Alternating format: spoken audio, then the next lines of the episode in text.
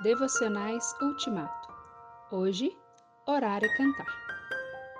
Mais ou menos à meia-noite, Paulo e Silas estavam orando e cantando hinos a Deus. Atos 16, 25. Como é possível orar e cantar naquele horário, perto da meia-noite, e naquele lugar, uma cela que ficava no fundo da cadeia?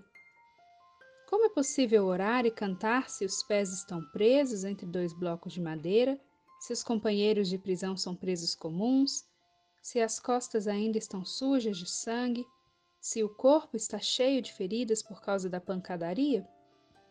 Mas Paulo e Silas de fato estavam orando e cantando quando o chão tremeu, abalando os alicerces e a segurança da prisão. Eles poderiam estar dormindo na pousada de Lídia, onde estavam Timóteo e Lucas, que foram poupados da surra e do cárcere. Essa é uma das muitas prisões de Paulo.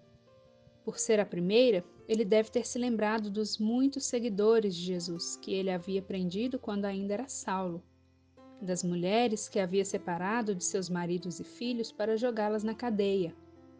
Deve ter se lembrado daqueles cristãos que ele havia castigado, forçando-os a negar a fé, tanto em Jerusalém como em outras cidades Deve ter se lembrado da última viagem antimissionária quando o Senhor, na estrada de Damasco, não à meia-noite, mas ao meio-dia, o parou para perguntar-lhe: Saulo, Saulo, por que você me persegue?